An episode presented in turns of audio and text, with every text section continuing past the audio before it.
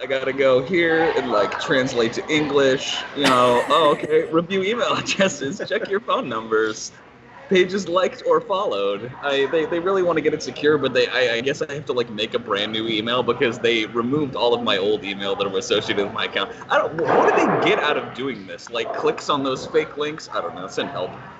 well, Michael Flynn and his son are trying to capture you in a net now since you're. Oh my god. We were talking about uh, what was it? Leasing it out to Bezos, leasing out the panhandle of Oklahoma way back then.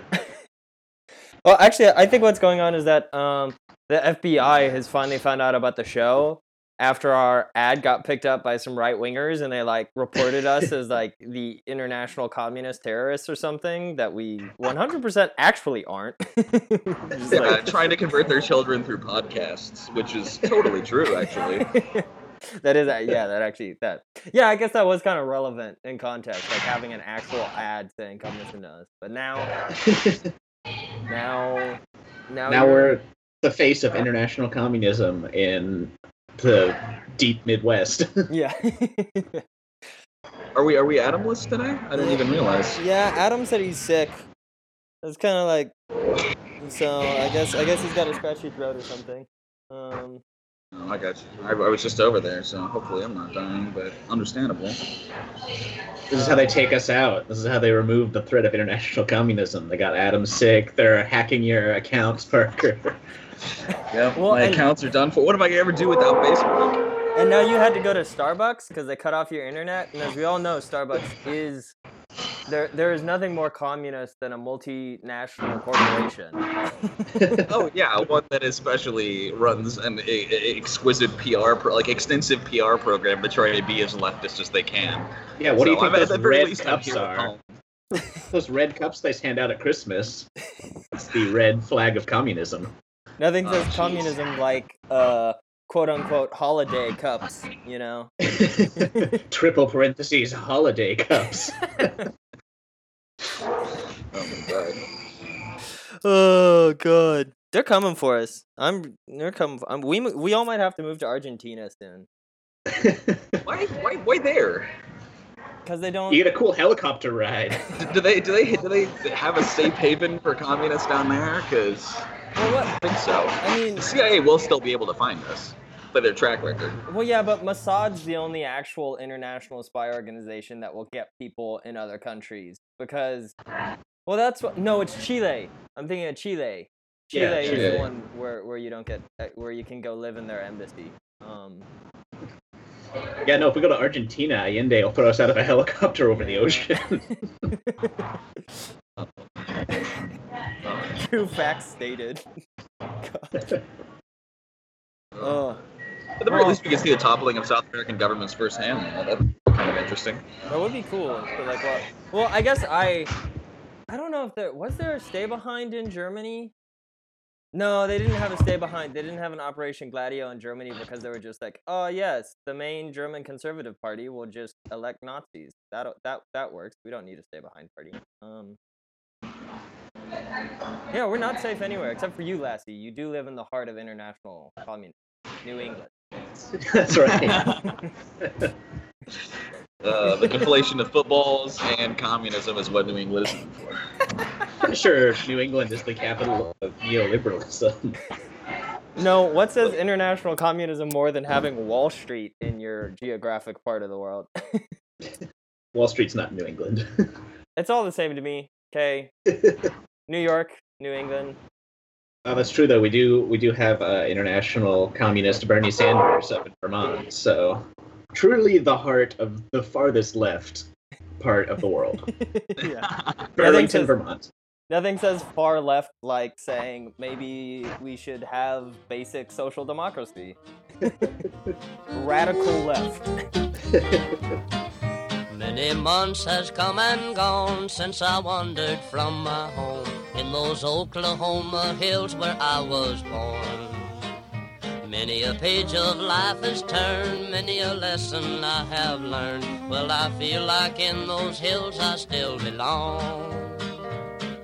Way down yonder in the Indian Nation, I ride my pony on the reservation in those Oklahoma hills where I was born.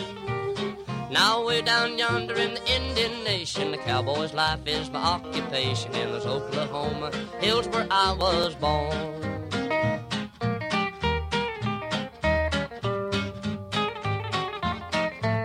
I'm Carl Roberts, and this week we've got Parker Nelson and Stephen Lastman on the show, and this is Red Star over Oklahoma.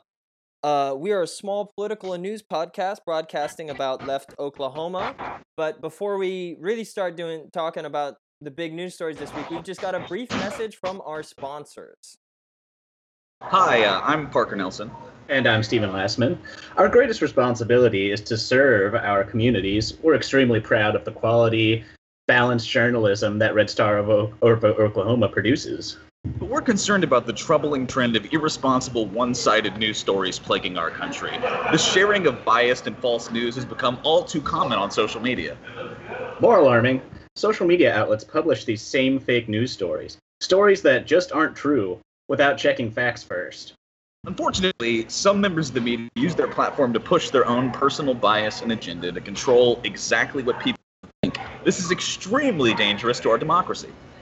But at Red Star over Oklahoma, it is our responsibility to pursue and report the truth. We understand that truth is neither politically left nor right. Our commitment to factual reporting is the foundation of our credibility now more than ever.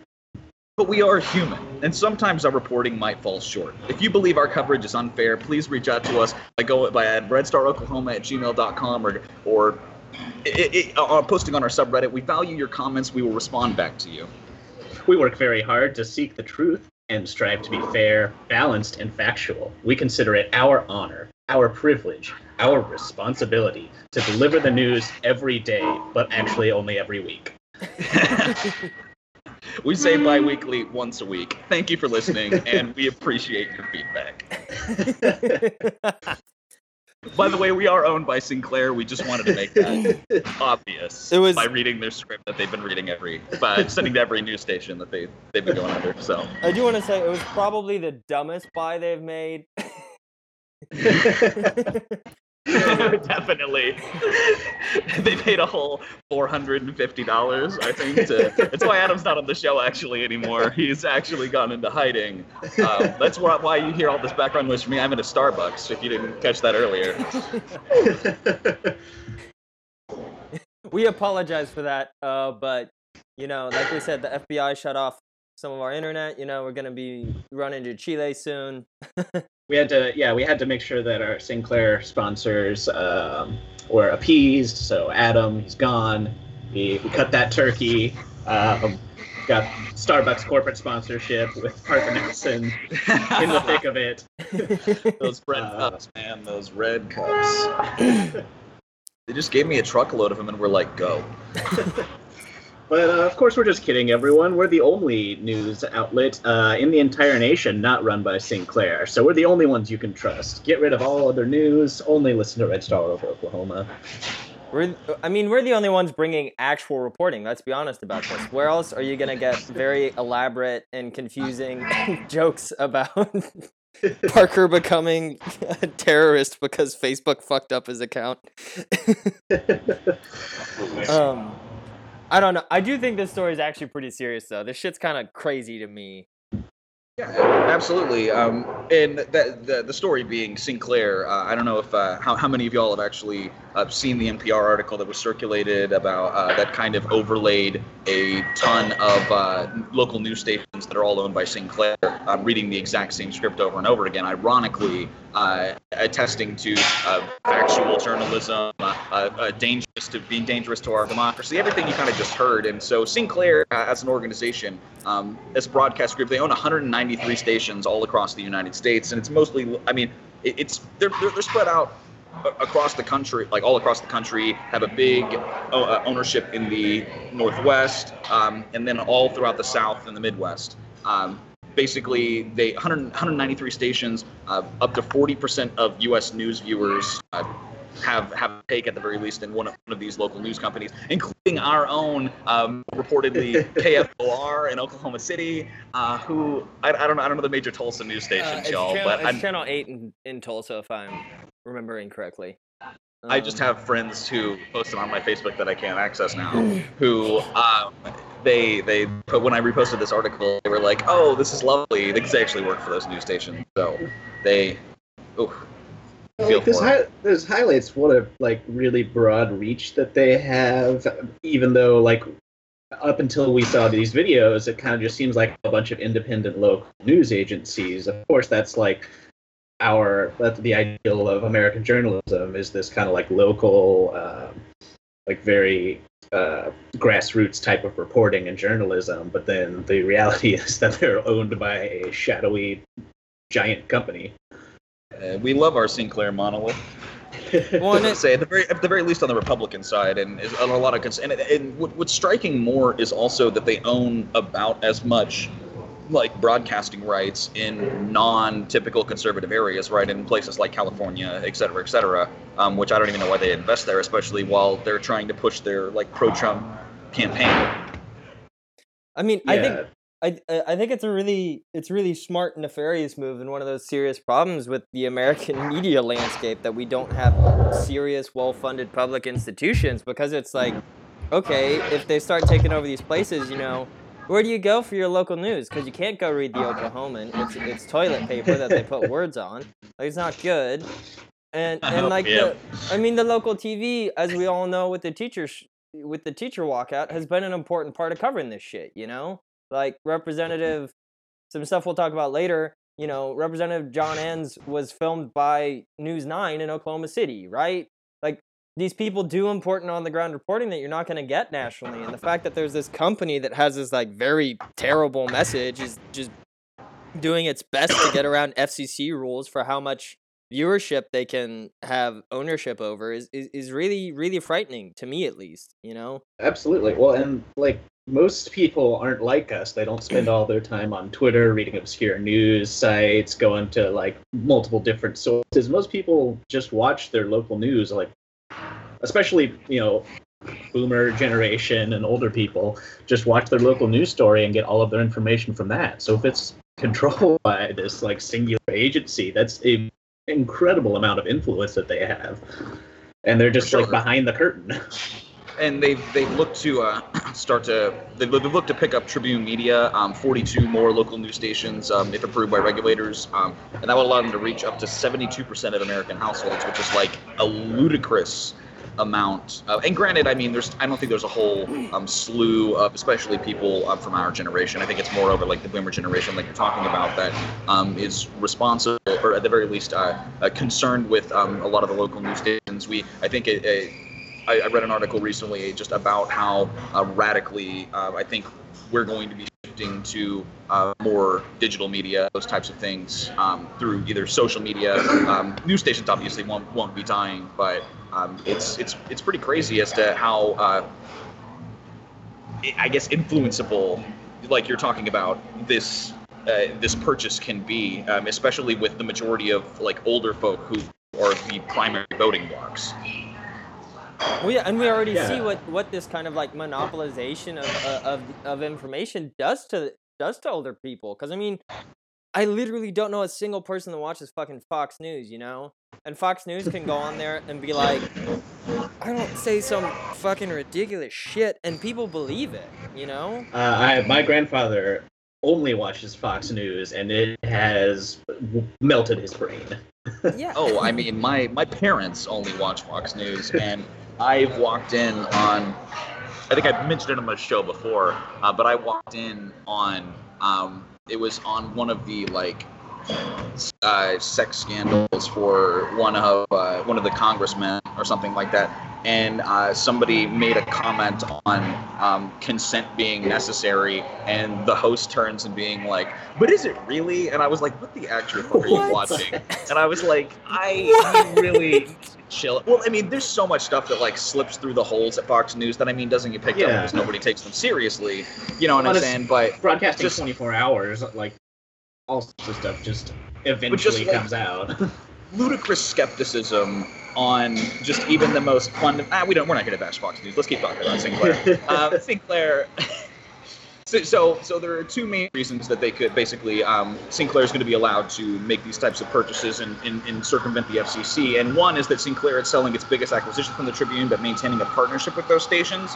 Um, and so it's it's kind of a workaround of hey, you're not allowed to own all these things for monopolization purposes, but also hey, where you're allowed to maintain partnerships or maybe set up a uh, a front company to kind of do the same thing, throw a couple of people under there, and uh, kind of faux selling their stations. Um, it doesn't plan. Uh, uh, Variety reported that Sinclair doesn't plan to be too far removed um, from two of the two of the major news stations, WPIX and WGN, and the, the filings disclosed that Sinclair already has buyers lined up for both stations, but it can, intends to continue running the stations um, through options and service agreements, sort of inked with the buyers. So it's just kind of a contractual noose that they put around uh, put around these these uh, buyers that are that are picking up these stations off of them. So. Well, it's all. I mean, Well, yeah, also, yeah. I, I think It what it- really just undermines the integrity of these local uh, broadcasting institutions because that is like, I mean, if if you don't have local reporting, you're not you're not going to be able to go on to you know the more like secondhand or like the the more alternative news sites that are on a national scale and read local information. This is a lot of times the only news that you have for your town, and without that, with, with the like bi- with that being biased and controlled, you are not going to know what's going on in your community. Well, and I mean, we Right. couldn't even, for example, we would have a lot of trouble running the show because it's not like we do that much on the ground reporting because, you know, the the show is a lot more about presenting, you know, ha- having a certain kind of viewpoint to understand the news through, and it's like that on the ground reporting is so important. Like, how are you Yeah, most of know? our Oklahoma stories come from local news stations or local newspapers. Uh, but w- we were talking about Fox News and how that's, you know, affected the national discourse. But looking at this graph here, even though local news has been declining, uh, it still has 15 million more uh, viewers than cable news. So, like, this is a much larger scope than all the arguments going around about oh Fox News is not good or MSNBC. Like cable news is not that near as like commonly watched as local news is. Well, and that's a, I mean, for me, that's what's so goddamn insidious about this because, like, everybody watches local news for for the obvious, straightforward reason that, like, oh, you want to see the weather before you go outside because if you don't watch the weather, then you're gonna be on I thirty five when a super tornado is coming down it, or you you you need to you know know what's going on if like something is um like if a road's closed or something too right? Like we all know how intimately important for day our day-to-day lives local news really is and and the fact that sinclair like that script we read has this super like national level political thing to say and then that's going to be something that you just if you just turn that on in the morning when you're like making breakfast or something right and this gets snuck in there or you come home from work and you turn on the local news to hear about like i don't know cats stuck in trees or some shit or like when they're gonna finally finish a gathering place for tulsa and this stuff is there on the side it's really it's really influential in a way that i don't, I don't know and there's there's an implicit trust to like local news. I think everyone is like looking for the bias in cable news, and that's everyone's picking apart all those larger channels. But local news, you do kind of implicitly trust because no one's searching for like the sources or for the the bias in their local news station because yeah, most of it is just the events in your community. But then, Right. yeah, when Sinclair comes in and injects its opinions and ideas, then they're able to sneak that past the the trust that people kind of implicitly have for local stations. and the biggest concern kind of really isn't moreover um, what it is they're going to be reporting or like a micromanaging of sort of a lot of the material that's going to be coming through especially on the local scale but moreover what is not reported you know what i'm saying like they're just Yes. able to strike things from the uh, strike things from the ledger in terms of what what is going to be reported on et cetera et cetera um, and so it's i mean fox news and other like like we're talking about cable news outlets um, do def- have the, the definite slant that people go to to be able to hear these types of national news stories. But they also on i think every network is a little bit um, the guilty of like not reporting upon particular things if, if they don't meet their particular agenda. And the fact that that can trickle down to local news stations is pretty frightening, um, especially in states like like like we were talking about, like like ours that is extremely red, that we're having um, particular like that is run by conservatives. We don't want to hear. Um, the positive things about news. Like they can, they can t- pick up uh, what we were joking about earlier. Uh, they can pick up things like uh, paid protesters or um, just ridiculous these ridiculous conflated uh, reasons that the legislature gives for the teacher strike happening, and that a, it shouldn't come through on a local scale at the very least like that. And Yeah. it, to me, that's ridiculous. When I think I think like fundam- this is the kind of shit that's super dangerous to the First Amendment, you know? Like we're all pretty into free speech as like people should be able to talk and say what they want and like sure if you say some fascist bullshit like you should get clocked, but that's totally fair, you know? I'm right. And it's it's one of those things where it's like if, if we want to have a free independent press, we can't have these kinds of monopolies controlling it, you know? Because we're gonna Mhm. we're we're in a fucking gilded age right now. Whenever it comes to that, it's just Right, es- especially with these like outdated like like circumventions available to news companies predicated upon like the type of waves they're emitting. You know what I mean? That, that that's another way that that Sinclair is trying to get around the FCC is that they're just using um, uh, a sort of non-regulated form of uh, distribution of their media. And it's like y'all, we just gotta like tighten these things up, or actually get people into these types of institutions to either wrangle them or forcibly dissolve them to begin with and nationalize them. So, I mean, it's not really Yeah, it's, yeah. it's pretty difficult to do on a level on a local level with local news stations but i mean having those be akin to um, those be akin to like maybe even state level or local level governments you know wouldn't wouldn't be too far out but then again you also do get into kind of problems of them not being uh, able to report biased news if they're yeah how do you feel about that I don't know. I mean, I, I think I think that what we need is to have like a really healthy, very strong kind of public system, like you were saying, like at the state and local level, where it is like it's financed publicly. You know, like I I have to pay this shit. Uh, Anybody that rents an apartment in Germany, any household, right, uh, whatever that means, has to pay a tax, and it's called the the radio tax, right? And you pay this fucking tax, and it funds public news, right? It's all free and available online, and there are plenty of opinion stuff, but there's also just like regular stuff that's like, this is what's happening today, right? And it works. And and and- and and if you want the bias stuff, if you want, or rather, not even the bias stuff. I mean, the show is Just quote the unquote opinions biased, or but the yeah, the opinions. If you want people who are like, I have a specific political opinion, you get to choose what you get. You know? right the pundits yeah. That's, uh, yeah, I mean, yeah, I think that's the real, uh, like, draw. The real important thing about public news is it is just like here are the things that have happened. They will have opinions, they'll have other stuff, but like that's a source that you know isn't getting funding. They're not pulling certain stories because it doesn't fit the narrative. The fact that you can have public news very objectively just laying out a bunch of events is super important and something that we certainly don't have enough of on the local scale. Yeah. Uh, Sure, And and to your, to your point about the uh, Gilded Ages, I just want to say Upton Sinclair Broadcasting. Jeez. And this is to not like discount also a lot of like uh, the like the journalistic integrity of people who reported Sinclair because there has actually been multiple news stories of um, people uh, or uh, of uh, reporters posting uh, opinion pieces on places like Fox of Sinclair reporters just being very upset at having to run these types of stories. So uh, And that's the shout out thing, to a lot- like Sinclair, you know, reporters actually trying to get something done from the inside. There, there were a couple of TV anchors, I think one in Nebraska, who stepped down uh, because of the Sinclair script and because he was tired of that. But uh, one of the big things is that the contracts that a lot of these reporters and anchors have with Sinclair um, penalize them really severely if they quit before their contract is up or like disparage Sinclair in any way, which is another reason why this is such a like corrupt way to do the news, is because you can't disparage your parent company and like the nefarious things they're doing but yeah, they they'll be like seriously penalized, might lose benefits, or like they're they it risks their severance pay if they are to quit over things like this.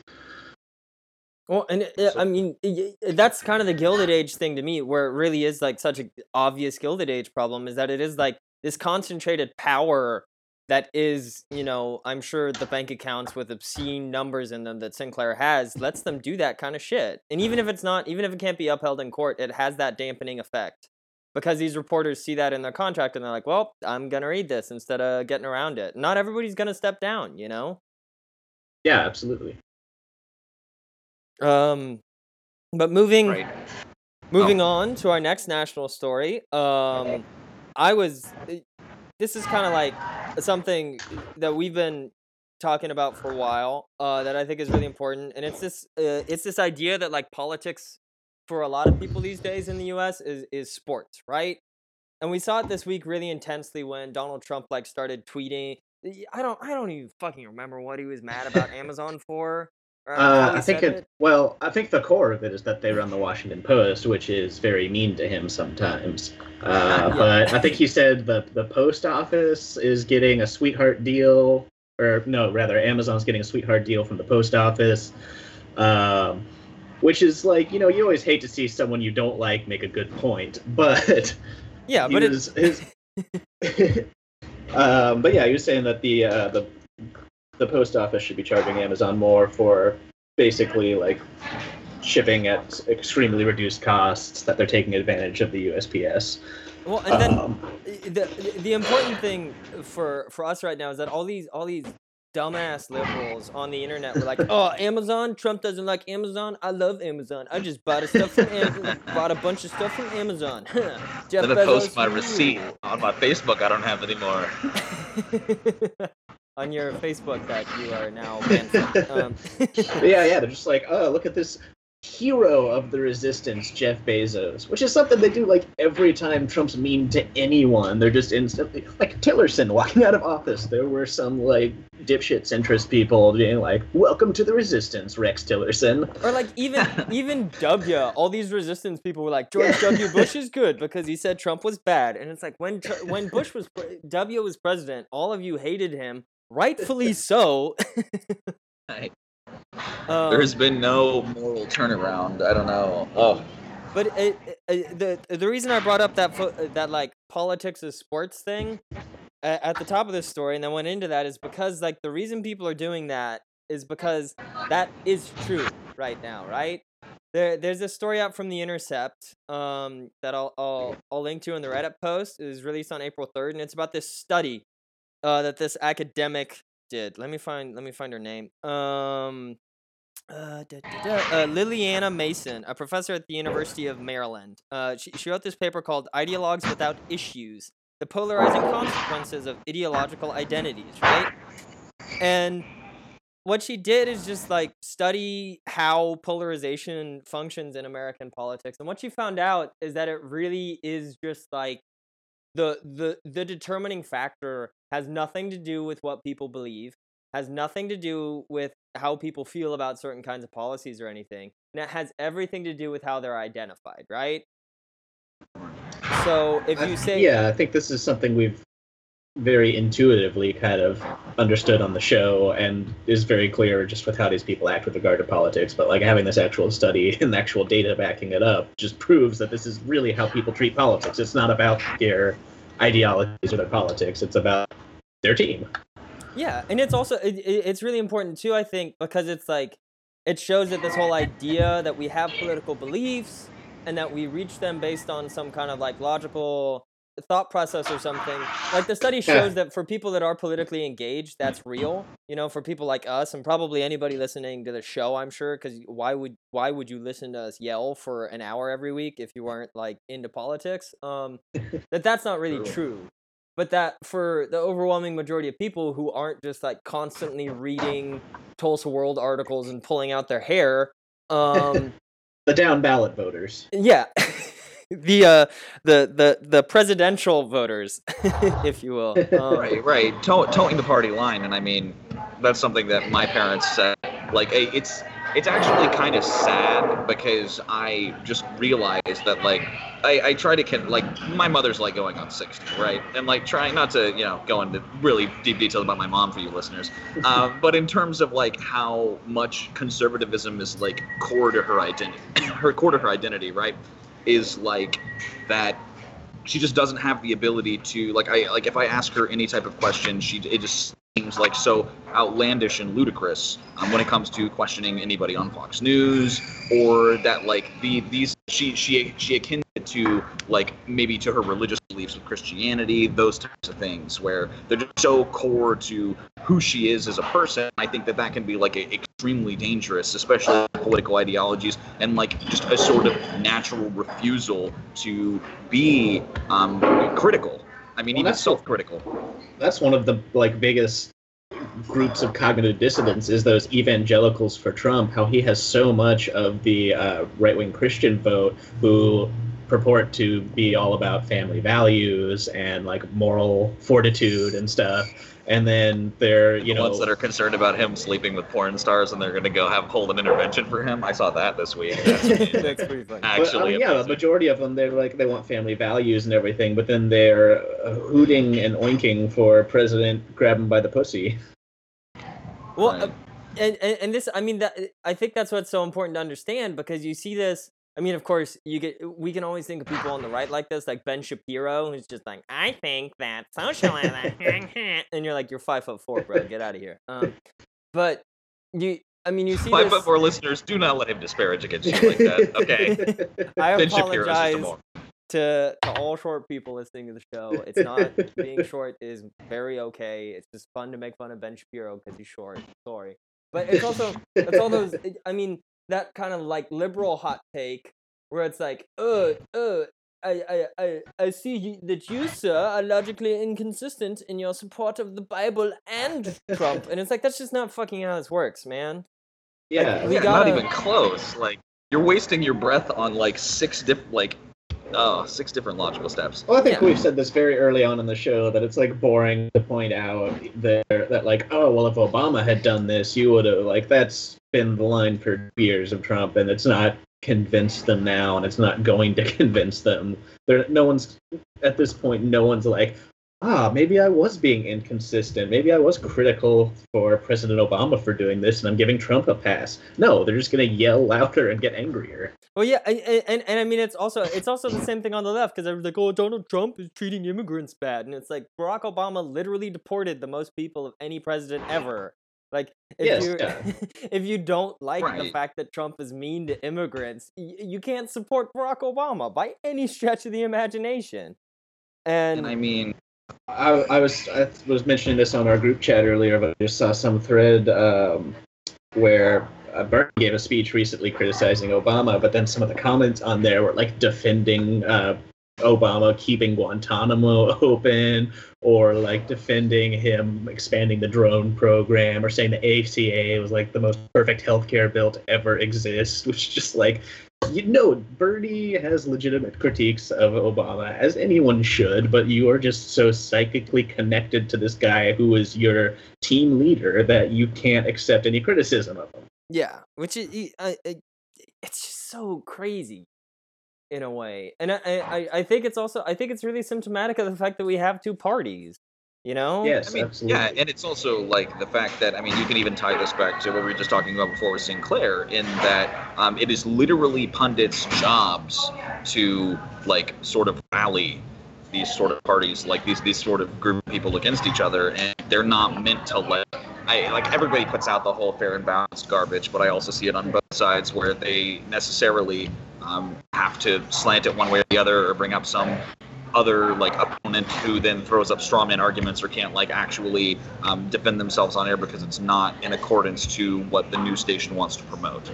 Yeah. Well, in this country, it's so hard to have a set of beliefs that is like assorted and different than exactly what the party line is. Like, it's so hard to have. It's impossible you to know, have an honest dialogue too. I mean, Yeah, I mean, it's you know you have to be people. be for everything that the Democrats stand for, or be against everything Democrats stand for. You have to be for everything the Republicans stand for, or against everything. There's no like it's you can't. There's because we have two parties. It really is like each issue just gets divided up amongst the two sides, even if the ideologies of the people might be like different and more nuanced than that. It's just each side gets one takes one side of an issue and then that becomes a part of the giant amorphous blob that is their uh, their core beliefs. Yeah. And it's much more problematic on issues that like don't just have two sides. like, Yes, yeah. Well, yeah, and and y- I I think it's all it's precisely you already mentioned the ACA last week, but I think that's like the best example because it's like, oh, like look look at what the ACA is, right? It's a Heritage Foundation healthcare plan passed by Mitt Romney when he was the governor of Massachusetts that then was picked up by Barack Obama. And Mitt Romney literally campaigned against it. And it's like how how to any sober ad- averse, ob- observer of American politics, you just want to you just look at that and you're like that literally makes no sense that a guy whose signature achievement as a governor, you know, a classic move for somebody running for president is precisely the thing he's campaigning against at the presidential level. But then you say, Yeah. "Oh, it's because it's the fucking Red River shootout and nobody gives a shit about anything other than the fact that, you know, fuck Texas or fuck Oklahoma." And that's how you understand it. And then all of a sudden you're like, "Oh, this is But why." but hey hey fuck Texas. Well, let's not. okay, no, of Hey, course. I- uh, That is like universal horrible metaphor. I- I am I am no no no I the reason I use the metaphor is because it's so deeply a part of my identity um and it's like a central and, and, and it's appropriate in context like it's totally appropriate whenever you're talking Yeah. about Oklahoma football to be like I despise Tex-" but it's not I don't want like that doesn't affect no anybody's life consequences. There's no political consequences to the Red River, Red River shootout. There are to the presidential election. yeah, it means a lot. Um, but but before we move on to to uh, what I'm sure everybody has already guessed will be our Oklahoma news cover, I just want to say one last thing about this because, like, what what this stuff really means, because it is such a like you know partisan thing, is that if we if we start using a new language to talk about this or you know just an old language of solidarity or something like we got all this space because we just american politics does not have the baggage that like socialist you know does not have baggage with socialist political language unless you're like in the john bircher society or some shit right? Like you don't pick up on that if you're your average person and if you start if we start really pushing hard for what the show does and what groups like dsa Red Dirt Defense, the new Sanctuary Network, you know, all these groups where they're where they're talking about it in a way that doesn't necessarily line up cleanly with our current political the two big political identities, I think you can win people over from both sides of the aisle, you know, to something Certainly, like and. I think that will. I think that is the way forward for any sort of politics that can actually be about the ideas and the policies and not about the teams. Is really divorcing yourself from Democrat or Republican from the start. Yeah. I mean that And it's a little bit more difficult to do because of like I mean how our government is set up. Like the first past the post system, you know, doesn't really allow a lot of room for um, more than two parties, which is unfortunate. But whether or not America can even like, take steps away from that, I'm I'm I'm I'm not so sure. yeah. Yeah, Well, it's, it's a it's a long road. yeah, it's a long road, but but we're starting it here. Yeah, because you have to then convince the two, you know, teams that are playing football that we need to include a third team on the field, and they'll literally look at you like somebody would if you try to do that in a football game. So, Yeah, I, I mean it's that that iron law of institutions where it's like it's more beneficial for the Democrat for people in, and I mean I'm a big fan of like make the Democratic Party an actual left wing like Labor Party group. I'm I'm a big fan of that. But it's like how how are you going to be able to do that whenever institutions favor people who want to defend their positions within them rather than like actual meaningful change that might be better for the institution as a whole. And so yeah, I mean it's a long hard fight. It's a long hard fight. Mhm. Um, but on that note, moving on to our one piece of Oklahoma news, uh, which is also a long, hard fight. surprise, surprise! It's the teacher walkout. Um, we're just gonna, you know, generally talk about kind of the, the the big stuff that's happened this week, what's going on around the Capitol, and so on. Um, Parker, if I remember correctly, you like had some Snapchat photo or some shit. You were down there at one moment. Yeah, I went down there a little bit. Um, they, it's actually like ludicrous as to how many people showed up. Um, the amount of participation, at the very least, at like political political engagement. There were people who, or there were teachers down there who were actually having class, which was kind of ludicrous. Um, people made some of the craziest signs I think I've ever seen. Uh, my favorite being the one that I posted that I'm sure you saw was the Drake lyrics. Uh, being like, "Can we have some money?" Uh, damn, I can't remember off the top of my head now. I'm gonna have to actually pull it up and find it. Uh, JK, I don't have access to Instagram or Facebook, so you'll have to read. You'll have to read that one on there for me. But it's like, uh, "Can we have some money?" Oh, you said only partly. Uh, we only love our oil. Uh, I'm sorry. um, I mean, but it must cost a lot to pay all those people to be at the Capitol, though, right? Right. Yeah, and we obviously, obviously, we were when I was down there. Uh, the first thing that I thought was, oh, these people are clearly like paid from Chicago. Um, John Anzavinid like was totally right. Like on How much cash did you get for showing up? Did they just How much did I like, get? Um, hand you they- a stack of hundreds at the door? Uh, yeah, no, they actually um like said to take this and like throw it on the teachers. so uh, they tried it. That was their strategy in actually trying to get them to go away. Was they brought two big buckets full of, and they were they were like fives, you know what I mean, with American or with Abraham Lincoln on it. Um, and they were like, "Hey, Republicans freed the slaves. Throw these all over. we're throwing them all. Take this and go away." Uh, but yeah, that's been the line that a lot of Oklahoma politicians have been saying uh, against these teachers who are protesting outside the Capitol. Uh, particularly John Enns, uh, Republican uh, state senator from Enid, saying that a lot of these protesters are paid. Um, and then I believe when he was questioned on it further, he said, "Well, I've heard that they were paid." And then under further questioning, he said, "Well, something doesn't feel right there." So he stepped that back pretty quickly uh, under some pretty light scrutiny.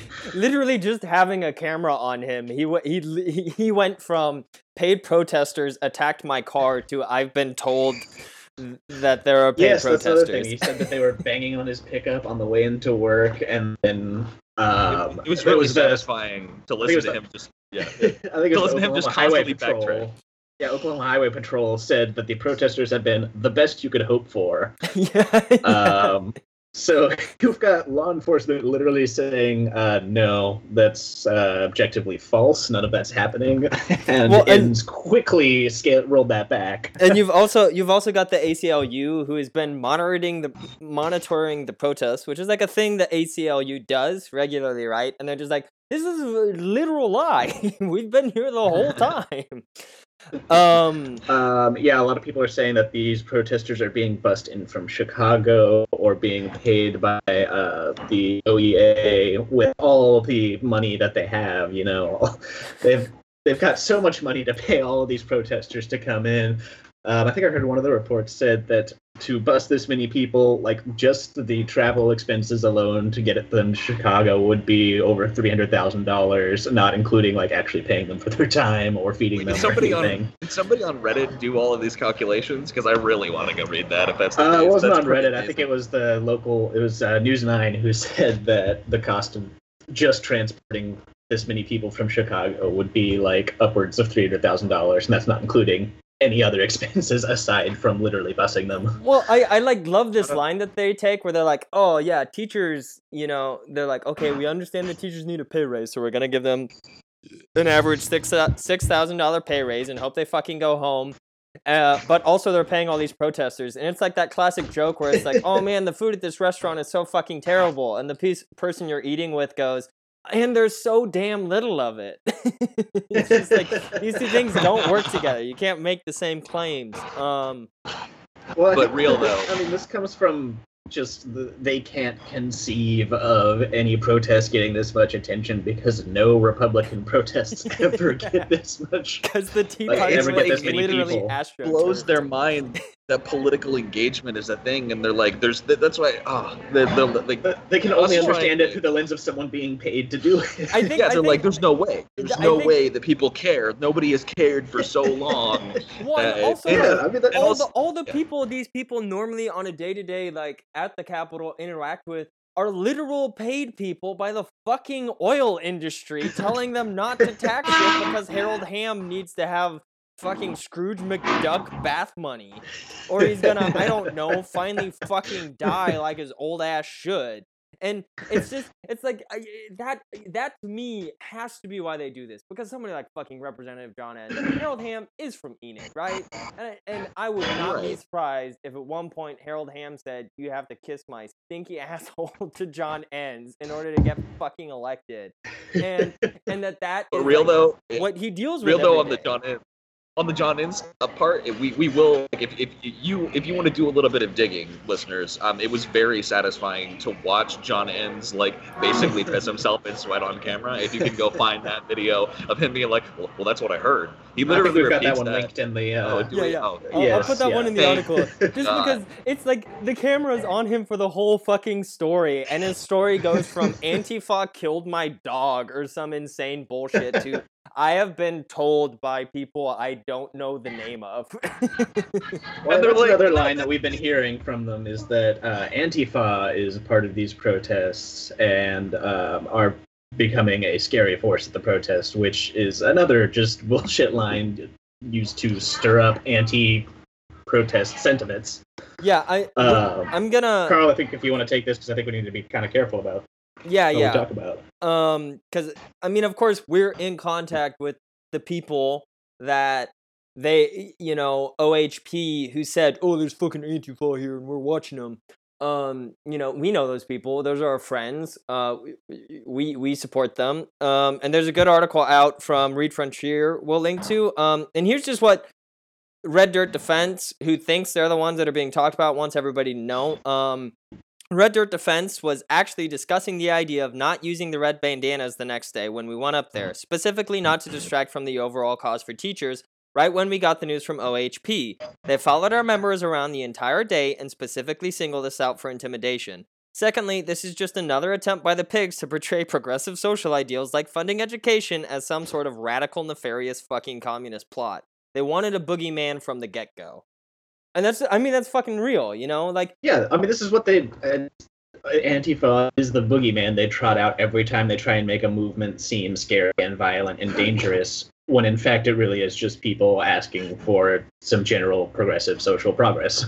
Well, and it's also, I mean, Red Dirt Defense like said very explicitly whenever we were talking to them about it, they were like, "We are genuinely there to support teachers. Of course, we're there in the exact same way that any number of organizations are there, like churches, even." You know, a group that you can't make scary. Yeah. And they're like, we understand and we don't want to take away from the fact that this is the teachers' protest. So we're not going to show up in our in our outfits because it's not about that. And then you have OHP and Mary Fallin saying, you know, Antifa is there to I don't know, like do some crazy shit. Like it's just it's it's so on its face wrong.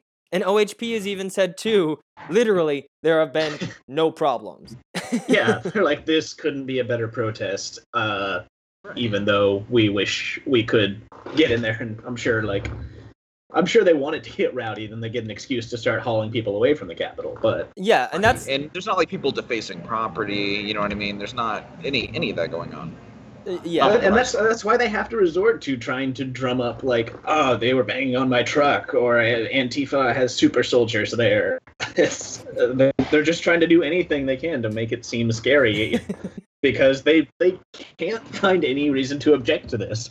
Because the really scary thing is political engagement. Yeah, it's terrible. Yeah, that is what scares them more than anything. Um, uh, but uh, now, now to go on to some of the like like nitty nitty gritty of what's been going on. Um, so there's been some really ridiculous shit that's happened now, right? I, I, as we reported, this hotel motel tax um had to be like struck, and it's like about fifty million dollars of revenue, and so struck from the teacher pay raise package that they had passed beforehand, and now um, OEA has like released a set of demands, including funding that. So having Mary Fallin veto the repeal of the hotel motel tax that they passed less than a, like about a week ago, which is super confusing. Um, and the other big thing OEA is saying they want now is uh, an end to the capital gains tax exemption. Um, and uh, the the Senate has passed a bill ending the capital gains tax exemption. Uh, but but before, eh, like, I just want to explain something about the capital gains tax. We actually covered this a long time ago before either of you had even gotten into the show. Um, I gotten on as host to the show. and it's this Some OG Red Star. yeah. So OG some- hashtag throwback to the teens or something, right? Um, it's this tax exemption. It's a fucking tax break, right? For rich people who sell capital in the state of Oklahoma, right? And the idea is that by having this capital gains tax exemption, rich people will move more mon- money around or something. Um, and there was a state organization, I don't remember the name of it uh, off the top of my head, that did a study and they were like, oh, we're, you know, supposed to find out if certain kinds of tax breaks are good for Oklahoma or not. And they found that for $9 million in revenue, it had cost the state almost $500 million in revenue uh, over a four year period, right? Holy And- yeah, yeah. It's just, and then this organization, which is uh, uh, four political appointees, said, "Oh, we should keep it. It's good for Oklahoma, right?"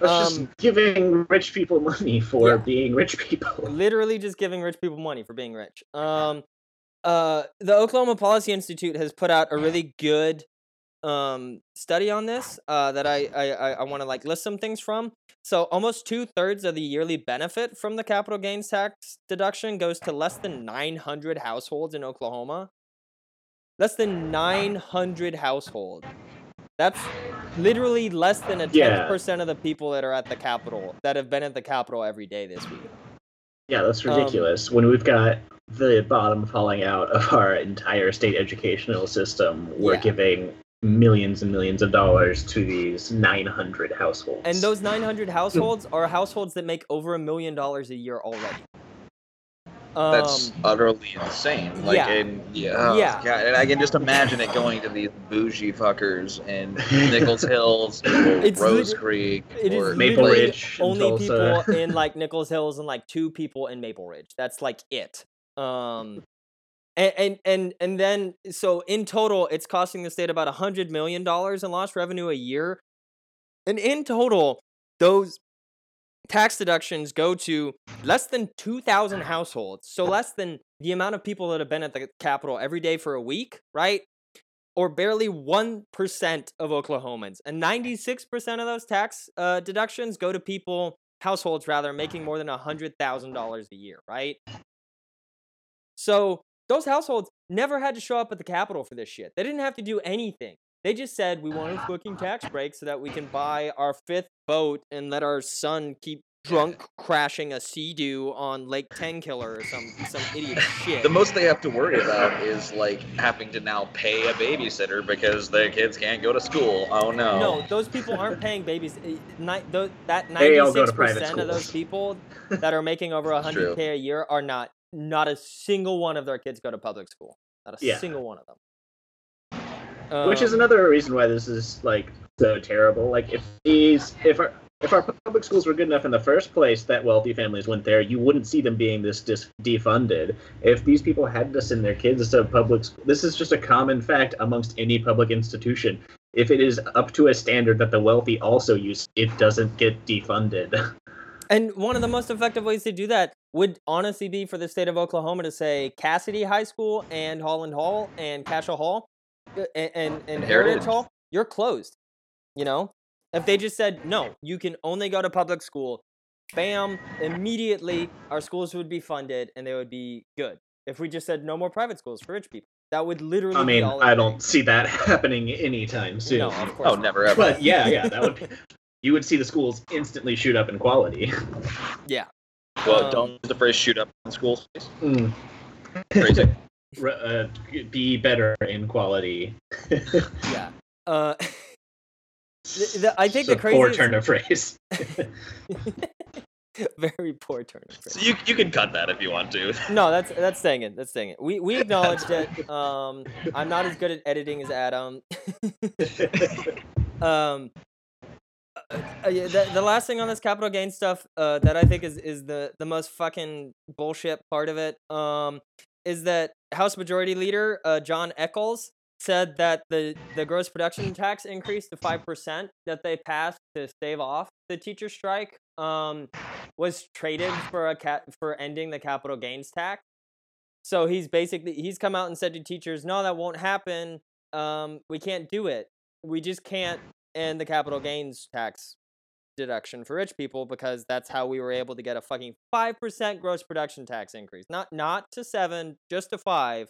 That now we won't be able to get that. And and in the same time he said that, and like some people applauded him, he also said, "Let's look to wind energy as the solution here." But we'll we'll talk about wind energy in a bit. Um, Jesus Christ. uh, a, f- a few other things. Uh, one of the coolest things that's happened is that like support for teachers has just been going up since the strike started. Like the whole narrative from the right, aside from Antifa super soldiers or like peeing in their gas tanks or something, um, has been that the second you strike, Oklahomans are gonna be mad and not like it. Um, and that's that's bullshit. Uh, there was yeah, I think we've seen uh, an enormous outpouring of support from the state and the country at large Yeah. uh, for the teacher strike. Yeah, the polling, I mean, the polling before it was a lot lower than it is now. We've got about 70, 72% uh, support for, for the walkout after a week. It's definitely hit And- bandwagon status, and a lot of people who I know aren't like even very politically inclined, like just don't, or like politics doesn't intrude on their daily lives to a point where they even have to consider half of these things, are now actually expressing support too, which is good to see. And I mean, I'm definitely for that this becoming a bandwagon cause if it does. Well, and I even see a lot of like you know right wing and libertarian people that I know on Facebook who are calling, who are standing by the teachers, changing their Facebook logo to "I support Oklahoma teachers," because it is like bigger than your dipshit libertarian politics. It is like, oh yeah, this is ruining our state to have our education so bad. They understand that there is a limit to how much you can cut and privatize before the bottom falls out. Yeah.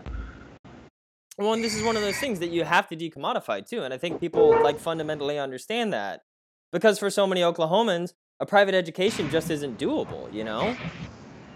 Yeah, I mean, not just the people who can't afford it um, in, you know, OKC or Tulsa, but then the people in rural areas who there will never be a private school in, you know, middle of nowhere panhandle or something just because there's no monetary reason to do that. They need public schools. Well, and if they're shitty, that's the only thing that they you have. So if they suck, your education sucks. Yeah, and, and even on top of that, it seems like you know, for and this is a thing I've heard from plenty of people. Like public schools are are such an important part of rural community because you have the church and you have the school, and so you have the football Yeah, game on Friday night, and then you have church on Sunday, and that's how the community functions. You know, that's a central. Yeah, they're like the only institutions. Uh, it's the in some of these rural areas, it's the equivalent of what the you know post office was in the Wild West days. It was just like the only public institution that exists. So it's the only like community fixture that people rally around, or like yeah, form communities around. Yeah. And and and I mean if you look at that number, 72%, you know, this this is 100% not the case, but if every single Oklahoman living in an urban area supported um schools, uh, supported the teacher walkout, which is 100% not the case. Um that would still mean that 6% uh, uh, like like okay, let me let me start this over. Um 66% of Oklahomans roughly live in metropolitan areas, right? And so more than just like there's clearly meaningful support out in the countryside, which is uh, precisely the thing. It's it's it's so fucking broad. And if you if you look at this too, if you look at that data, 60% of the people polled strongly support the teacher walkout, and that's roughly equivalent to the amount of people that were supporting it before it happened. Right? That is a sea change in Oklahoma politics, and that that indicates kind of I think what we were talking about um, in the politics is football thing, where it's like, oh, when you have a material issue that affects people's day to day lives, they Yeah. overwhelmingly support some kind of left wing thing here. Um, Well, it really is like almost a form of accelerationism where things had to get this bad before you had this type of like huge outcry, uh, which is terrible that they had to descend to this level before we finally, as a state, came together and said we need to do something. Well, but it's also because like inspiring school- that we finally are, you know, getting a loud voice about it. yeah, Right, It's also because like schools are so impactful to literally everybody in the community that has kids, which is you Mhm. know the majority of the population. I mean, even so, like especially at my job, even over the past week, um, there and granted i work at a software development company so i mean we have the ability to work remotely luckily but a lot of people aren't that lucky um, in terms of like being able to uh, work from wherever and so half of my office at least was gone because they just didn't have anywhere like to like they didn't have like either the money for uh, or or places to uh, put their kids. They just had to stay home with them and work. So unfortunately like that's not available to most people so thus you know they have to get involved to at the very least get this rectified to get teachers back. And that gives the teachers a lot of the leverage that you know they deserve. Well, I mean that that's the kind of that's the structural power really that fundamentally is in teaching in a society that that still believes in the bourgeois family as the way to raise children because a public in, the public institution of education provides childcare for for for the overwhelming majority of the population. Nobody nobody talks about it like that, but that is what Yep. schools do. Is that you can have kids and you can have a working life and you can have two parents who work, which is a fucking requirement in America these days. And you don't ha- you could still have kids because you know that they get to be at school. Well, not to mention all the auxiliary programs that they have, like uh, you know, breakfast and sometimes dinner for students who might not have uh, three meals a day, uh, after school care for those parents who are working, uh, who have you know single parents or parents whose both parents are working jobs. There's, I mean, as we said, it's it is a community institution, and sometimes it's the only community institution um, in a lot of places. Um, Um, so if we're gonna move on, I think that we know where this money really should be coming from. That's right, big wind, the uh, the greedy, Big greedy wind, wind. industry in our state. Um, this is our conservative reading article from the Tulsa World, um, an opinion piece by Rick M- Mos- Mosier. Mosier. Rick Mosier. must- yeah. Uh, time for industrial wind to pay its fair share of Oklahoma's educational costs.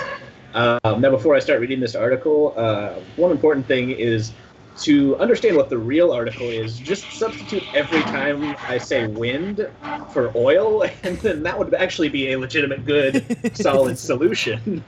Um, but we're going to get dude- into why big Oh, I can't wind handle his is. chin right now that I'm looking at, and the fact that he's like, the fact that this photo is black and white, and like, it, uh, I can't tell where his hairline starts and stops. It's really, it's really messing with me. Go ahead. Sorry. Oh no, he's a sexy daddy. I'm gonna I'm gonna put it out there. Um, Oh. Um, so yes, here's what uh, Wind Dom Nick Mosier has to say. Giving teachers in Oklahoma a raise is past due. All right, so far so good. uh, wind waste was established on the premise that more funding for education was critical, and the industry that has profited the most in recent years from Oklahoma subsidies should contribute. House Uh. Bill 1010XX passed. Oklahoma companies are paying more taxes to fund it. You and I are paying more taxes to fund it. Industrial wind will contribute nothing. Um, in I like fact, how he capitalizes industrial wind. That's pretty lovely. if you capitalize something, it's automatically twenty times scarier. they make it sound like they're all in like a bunker and they're just like all right industrial wind how do we start doing more to suck money out of the state See, and they called it wind waste, which is concatenated one word, two capital W's.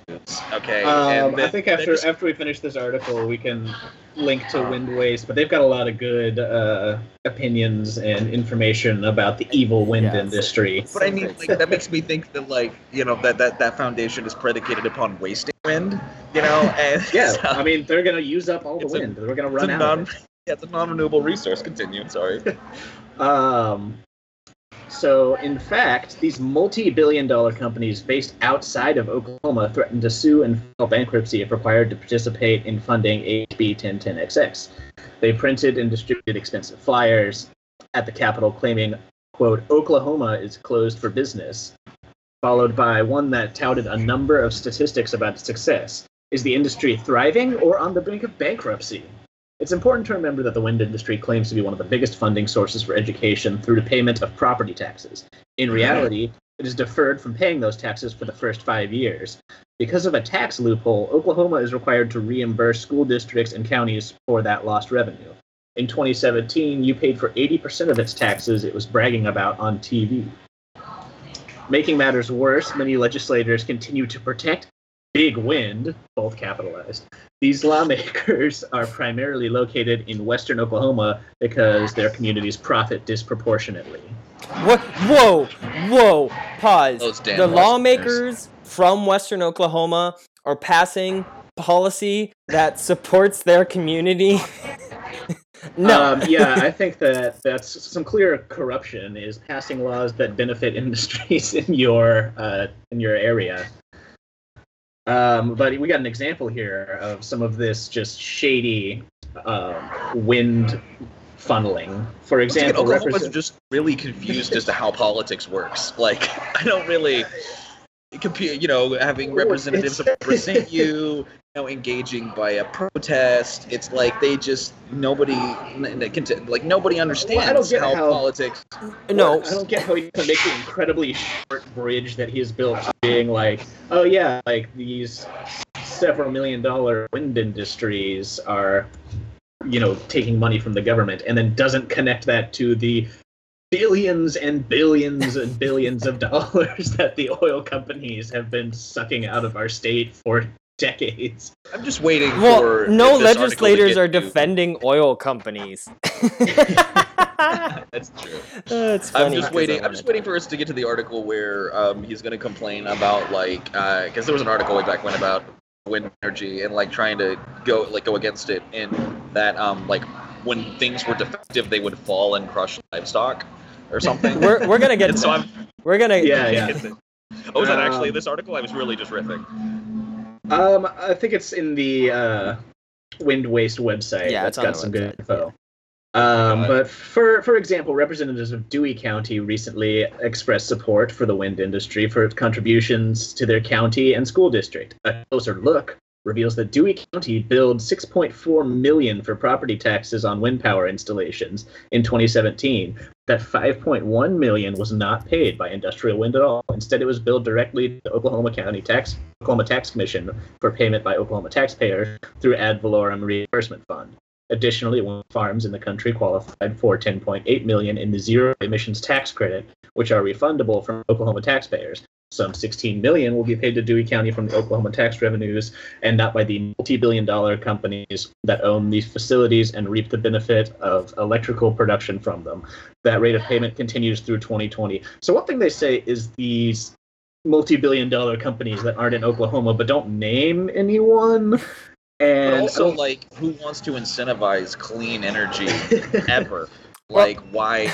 well, that's another all the way thing. Most of, most of what he's complaining about is like legitimate alternative energy subsidies, which, like, all right, sure, we should have more money going into the schools from this source, but that's like pointing out that you know the toll road should cost more to fund our schools, and not pointing out that there is a massive source of revenue with a capital gains tax that we mentioned, or b fucking Devon Energy continuing to get God only knows how much in tax breaks, Well, it's- so that it's also ignoring I, I mean i don't even like i don't like the idea of giving tax breaks to to to multi-billion dollar companies. Fuck them but yeah, there's no, an I actual charge 'em more, but like there's an actual valid reason to support the development of sustainable energy in the state of oklahoma and it's called the oil's gonna run out we will need Um, jobs when devon energy isn't open anymore Hey, Carl, hey, the I wind is also going to know. run out.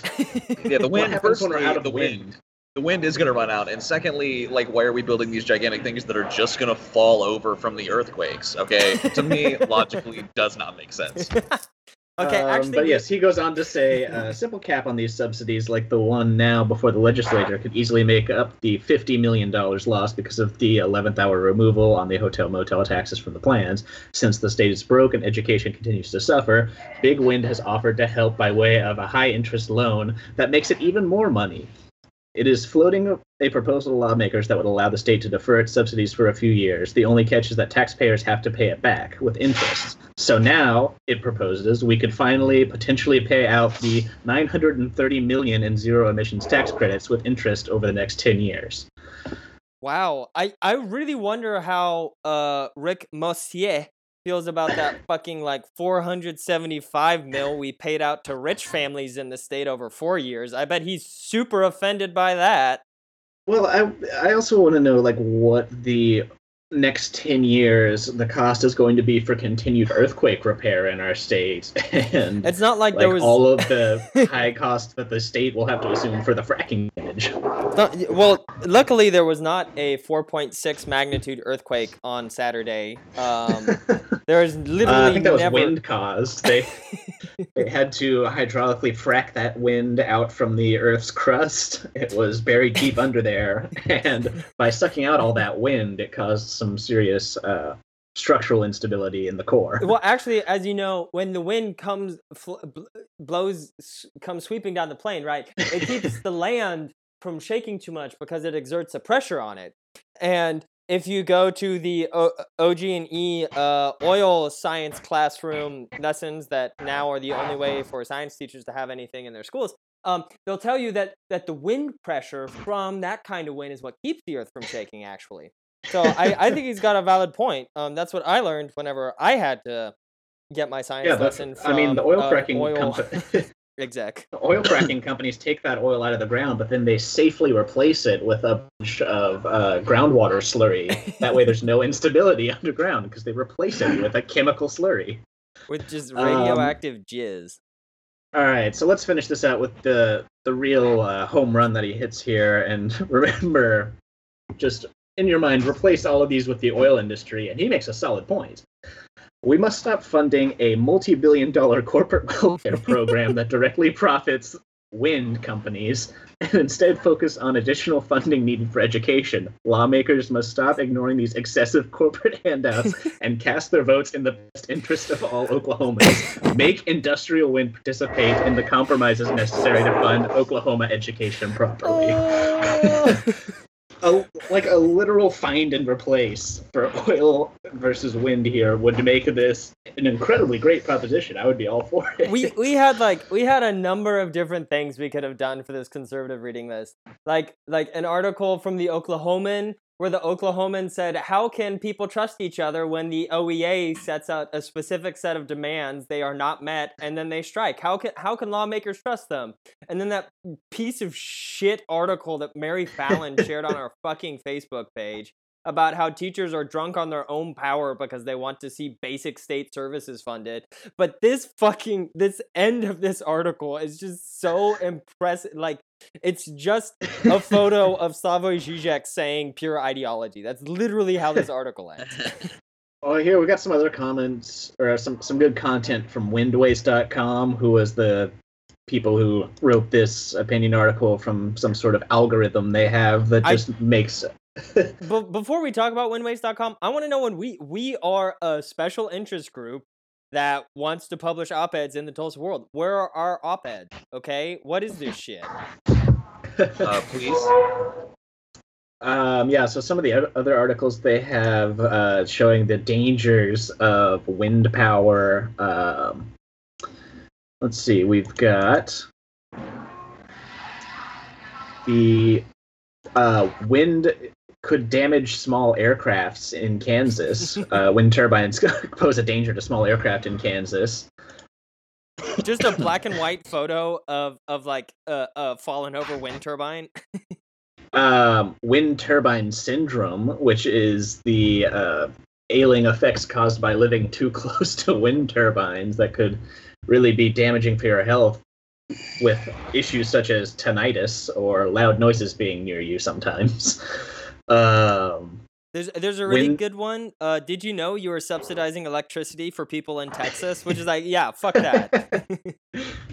um, right here, wind farms drain our natural resources. That's the real.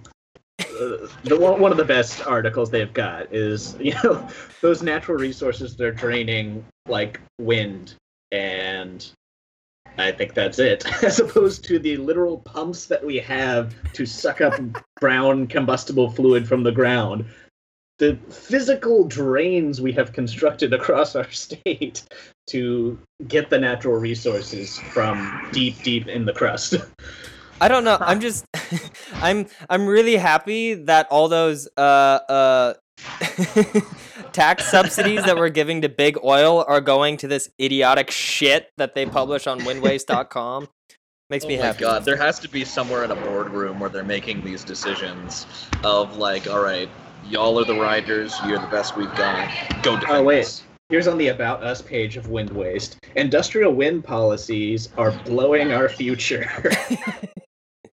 so it's a good pun there. Uh, That's- that's funny, that's industrial wind in Oklahoma is virtually unregulated, impacting our health properties and natural habitats. Pause. Pause. When you're so right wing that you start arguing for regulation because you don't believe in Yes. climate Yeah. change. oh, Uh, yeah, it's well, it's, it's absurd because they are. I mean, of course, they're all bills for the oil industry, Yeah. but it's just, what's preposterous about this is how Oklahoma could have an incredibly promising future in wind energy. We are, I think, possibly the most uh, viable state for serious wind infrastructure, and they're just doing everything they can to disparage it so that oil can get another five, ten years of like leaching the last remaining drops out of our state and then packing up and blowing Dodge. yeah, and then pulling a But, yeah, picture on the rest of Oklahoma. really though, yeah, like we're, we're half of our state's going to become a giant brownfield site or like a huge superfund site, and then there's a real opportunity to create an incredibly lucrative um, tech industry around wind infrastructure that would be a huge boon to our state, and then they're just like. Wind is coming in and destroying They're everything. ruining your education. But uh, yeah, we'll link to this article if you want to see an article that really blows. hey um so that that's the show for the week guys here here are the socialist events going on um aside from the teachers strike which you should go support if you can um get your check down there. Go get paid. Go get want protest those- with the teachers. those soros bucks um on tuesday april 10th green country dsa is having its internal organizing meeting from 7 to 8.30 p.m at the central library um on Friday, April 13th, the new Sanctuary Network Tulsa is having its weekly protest at the David L. Moss Correctional Facility at 12. That's only like 20 minutes long, so it's really easy to go to. Um, so if you can go, go. Especially because four people were picked up by ICE in a sweep this week. Um, so it's really important to go protest that right now. The show sends its solidarity to them and everyone else targeted by ICE. And if you'd like to support the new Sanctuary Network, they could be contacted at their Facebook page, which as always is linked to in the Reddit post. Um, on Sunday, April 15th, Green Country DSA is having its training and orientation for canvassing at its Building Power with DSA meeting from 12:30 to 4 p.m. at 1117 South Quincy Avenue. Um, another group that might have been called Antifa by the state government, though they, they didn't seem to feel that way, the Oklahoma Brown Berets wants to everyone to know that they're supporting the teacher strike where, whenever they can alongside the coalition Okra. They don't want to take any attention away from the strike at the moment because they support our teachers and hope for a decolonized account of this state and country's history to be taught in schools once funding is won. Uh, shout out to that. That's really cool. Support them. Um, and then finally, the Solidarity Through Food Kitchen is still looking for volunteers to help their work supporting the teacher walkout. And like with everybody, there's a link to their Facebook page in the Reddit post. So uh, you all already know, um, unless you're our new listeners, in which case uh, I hope you made it this far. Uh, but y'all can tweet at us angry things uh, and ask about why we have black fists. Uh, our- call us international communists. Yes, you can call us international communists. You can um, say that the proper way to deal with the education crisis in Oklahoma is by gutting it more, if you'd like, on our Facebook page, or you can tweet that at us at Red Star Over OK. Uh, go check out the subreddit. It's r Red Star Over Oak r slash Red Star Over Oklahoma. Um, find us on SoundCloud, Red Star Over Oklahoma. You can find us on iTunes as well. Same thing, Red Star over Oklahoma. And finally, uh, I think Parker, you already mentioned this, but you can email us at redstaroverok at gmail.com. Um, but the most important thing you can really do is tell your friends about us and rate and review us on iTunes. If you rate and review us on iTunes, that drives us up when people search for like some the the 19th Oklahoma sports podcast that they listen to. um, and when you tell your friends, that's a really good way for like people to think that it's actually good. Um, because you know those kind of soft Word of mouth really is the best good. way. Yeah. Yeah. Um, so that's the show for the week. Uh, we apologize for Parker's sound quality, but like we said, pretty soon we'll be reporting from Chile, so it's Pretty only much. gonna get worse. Only getting worse. From the Pinochet Palace. so uh, bye everybody. Later. Alright.